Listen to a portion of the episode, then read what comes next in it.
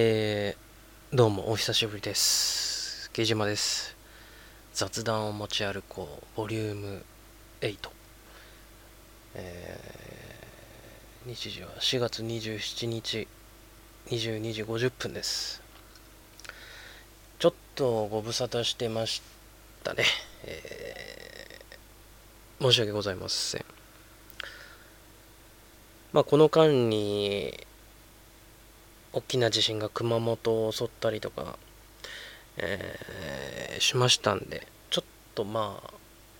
ああのー、僕は今関東に住んでるんですけども実家の方が九州でしてちょっとまあ親と連絡したりとかっていう、えー、感じでしたね。まあ無事だったのではい。ということで今日はね、えー、まただらだらと15分ほど喋っていこうかなというふうに思うんですけども。えー、っとねちょっとまた CD をねあのちょっと買ったりねしたんですけども。今回はですねえー、どうしようかな。まあいろいろちょっとね何も決めてなかったんですけども。ちょっと今この木島ライブラリーのところからねちょっとないくつかちょっと紹介をしようかなと思うんですけども、えー、バックトゥザフューチャーとかね、まあ、これでももうメジャーですね、えーえ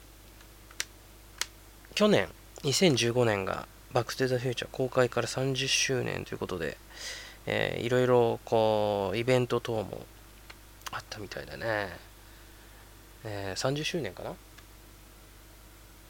とにかくバック・トゥ・ザ・フューチャー2の、えー、2で出てきた舞台が2015年の10月だったかな。もうちょかなりうろ覚えですけど、まあ、それで結構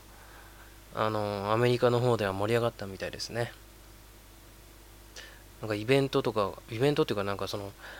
古い、えー、トーク番組かなんかで、こう、その、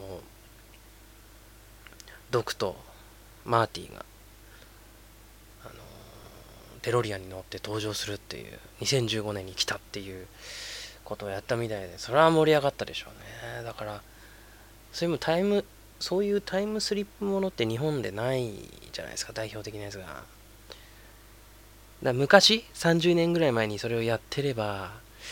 今ねこうまあそれがヒットしたかしてないかで違うんでしょうけどまあ盛り上がったんじゃないかな。日本も同じようにね。うん。まあバック・トゥ・ザ・フューチャーは音楽はアラン・シルベストリーがまあやってましたね。これ以前ちょっと話したかな。うん。まあ3部作、えー、全部アラン・シルベストリーがやって。でパート3は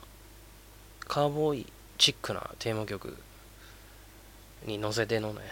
乗せてこうテーマ曲を作ってましたけどあのアレンジもかっこよかったですね、えーまあ、パート2のラストでちょっとこう予告編かなんかで流れたちょっと1分ぐらいのやつがね流れてましたけど、うん、あとはちょっと日本のえー、ね、たまには映画のサントラもちょっと紹介しようかなと思うんですけど、さらば危ないでか。これきょ、えー、今年、今年1月に公開された危ないでかの最新作にして最終作のさらば危ないでか。これは音楽はこれ、えー、初ですかね、担当するのが安倍淳さん。僕はあの、知らなかったんですけど、この人。まあ、あの、舘ひろしの、えー、バックアップスタッフっていうかね、なんかそのコンサートとかの、みたいで、だから、この冷たい太陽とか主題歌のね、アレンジも担当してるみたいで、うん、あとはランニングショットもやってるのかな。アレンジャーっちゃアレンジャー。で、まあ、この人が、あの音楽を担当したんですけど、だこのなんていうんですかね主役の人のバックアップステージであバックアップステージじゃないバックアップスタッフで、えー、音楽を担当するっていうのは僕はあのー、もう一人知ってるんですけどそれは踊る大捜査線の松本明彦さんという人ですけどね、まあ、織田裕二の、えー、曲とかをアレンジしてた人が、まあ、ドラマの方もやるっていうことで。これこれねやっぱりその主題歌とかのアレンジャーの人が、えー、曲をね映画の曲を作るとなるとやっぱり一からその音楽を作るっていうのは結構大変みたいですね、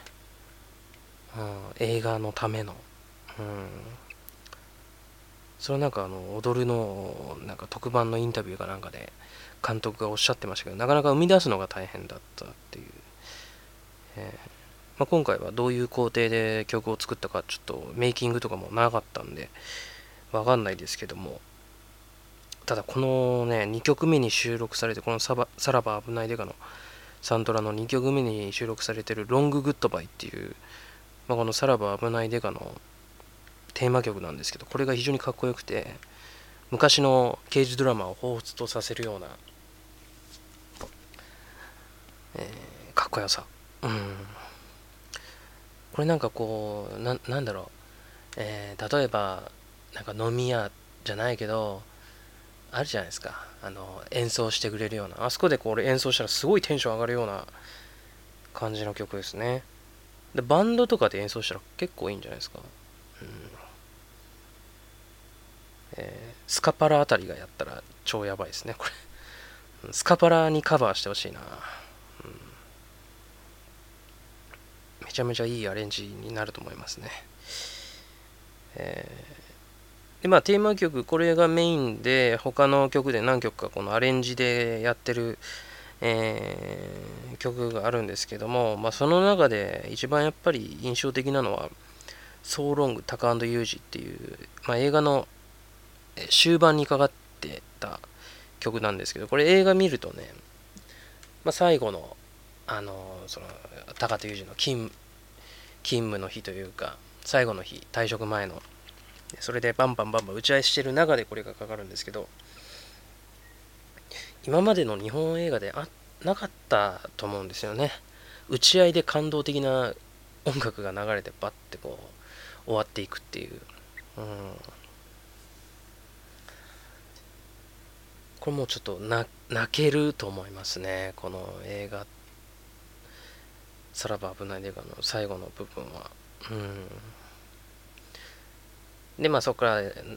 なんやかんあって、ラスト冷たい太陽の、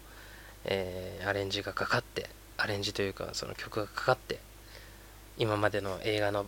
ワンシーンワンシーンがね、こう総集編みたいな感じで流れていくんですけど、これがね、感動しますよ。うん、サントラ。で、この中でね、えー、その昔使ってた曲のアレンジっていうのがあって、So Fine っていう。これがミナトポリスステーションっていう、えー、まあ本当こう港署のシーンではね、もうかよくかかってた曲なんですけど、えー、大体もうあのオープニングが始まっオープニング終わりの何分か後にかかるような、えー、前回のえー、まだまだ危ないデカでもかかってました。オリジナルがね。うん、でも危ないデカ、これちょっとさらば危ないデカの音楽についてちょっと語りましたけど、で、なんと危ないデカコンプリートボックスみたいなサウンドトラックの、それに実はこのさらば危ないデカで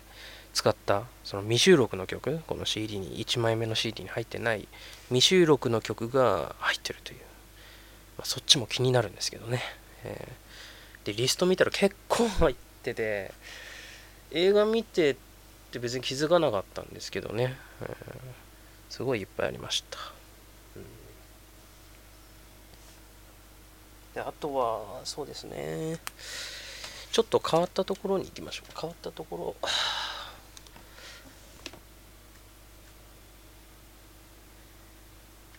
これねあのー、キャッツドッグスっていうまあ犬と猫の戦いの 映画なんですけどこれちょっと俺好きであのー、見たんですけどあのー、音楽がねジョン・デブニーという人ですかね。今ちょっと見ながら喋ってますけど。でこれの続編が実はキャッツドッグスえー、ザ・リベンジ・オブ・キティ・ガロアというこれがね10年ぶりぐらいの新作なのかな。うん続編感はないですけど出てくる犬とかは一緒なんですけどね、えー、まあ続編というかなんというか、うん、でこれが、えー、クリストファー、えー、レンネズとかいう人 全然読めないですけどね。でこの2枚あるんですけどこれ多分日本で出てなかったのかな？CD 自体が。うん。これがね結構やっぱスパイスパイなんですよこの犬が。で地球を救うという映画なんですけどこうスパイ色が強いんでまあこう007チックな007チックな感じ？ちゃんと言うと。うん。テンション上がりますよねこういうスパイもののサントラとかね。具体例はもう007しか出てこないですけど。他のスパイ映画はどうなんですかね？まあ ジョニー・イングリッシュとか あのローワン・アトキンソンでしたっけねえー、がやってる映画もありましたけどまあ面白いですね。うん、で、音楽はメインタイトルなんですけど、これ実はなんかあのテレビタックル、あのビートたけしのテレビタックルってやってるじゃないですか。で、あれで、あの、なんか CM 前ぐらいのやつで流れてました。これ、すごい印象的で、そのビタタックルを見たときまあ見てる時は別に何気なく見てるから別にこの曲何のサントラなのかなとかって別にまあ思わなかったんですけどどっかの外部音源なのかなとかって思ってたんですけどまさかねこの犬と猫を題材にした映画から持ってきたとは思わなかったですね。気づいた時にはね、えー、でパート2の方はえー、まあこれ結構ね、1枚目の、1作目の CD が13曲しか入ってないんですけど、これ2作目のサントラがね、35曲入ってる。うん、ボリューム満点。聞き応えあり。スピード感ってね。面白いですね、これ。あの、これね、これじゃね。猫、こ、こね、みたいな。猫が面白い。猫がね、あのー可愛いんですよ犬も可愛いんですけどねうんなんか全員この出てくるキャラクターが全員面白いっていう誰も傷つかないこの映画うん誰も傷つかない映画って言ったらスペースボールしかないと思ってたんですけどこのキャッツドッグスはあの キャッツドッグスも人を傷つけない映画だなっ、うんあっちゅう間に15分経ちましたね。まあ、もうちょっとやりますかね。ちょっと時間空いちゃったんでね。そうですね。あと、あとはね、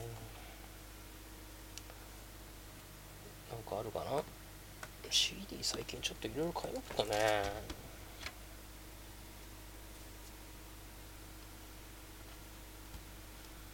そうですね。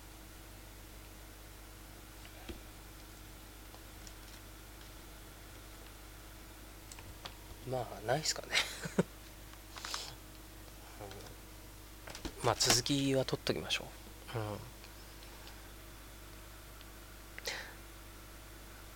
えー、というわけでね。まああの熊本の方もまだ全然、えー、その復行というかまだそこまでのね、えー、九州新幹線は普及したみたいですけども普及するのかな？うんまだその単線というか、うんまあ、電車とかじゃなくて汽車。僕が使よく使ってたあのその汽車のね線路があるんですけど線あのローカル線のねそれまだ復旧は全然見通し立ってなくてまああのなんですかね区間はある場所の区間とかは全然まだ見通しも立たないという、うん、これからどういうふうな形になっていくのか気になりますけども、えー、まだ1ヶ月経ってないですからね。うん。2週間ぐらいですか。ちょうど、えー、明日で2週間ですかね、えー、まあ、どんどん被害の状況が深刻になって、えー、これから梅雨の時期ですからまた地震とか重なってね土砂崩れとか可能性もありますんでね。心配ですけども、うん。まあとまあこっちとしてはもう入ってくる情報をひたすら聞くということしかできませんのでね。具体的な動きというのがなかなかやっぱ現実には難しいんで、うん、えー、というわけで今日は以上になります。また。ということで。何にも考えてなかったです終わりのタイミング、うん、えー、お疲れ様でございました。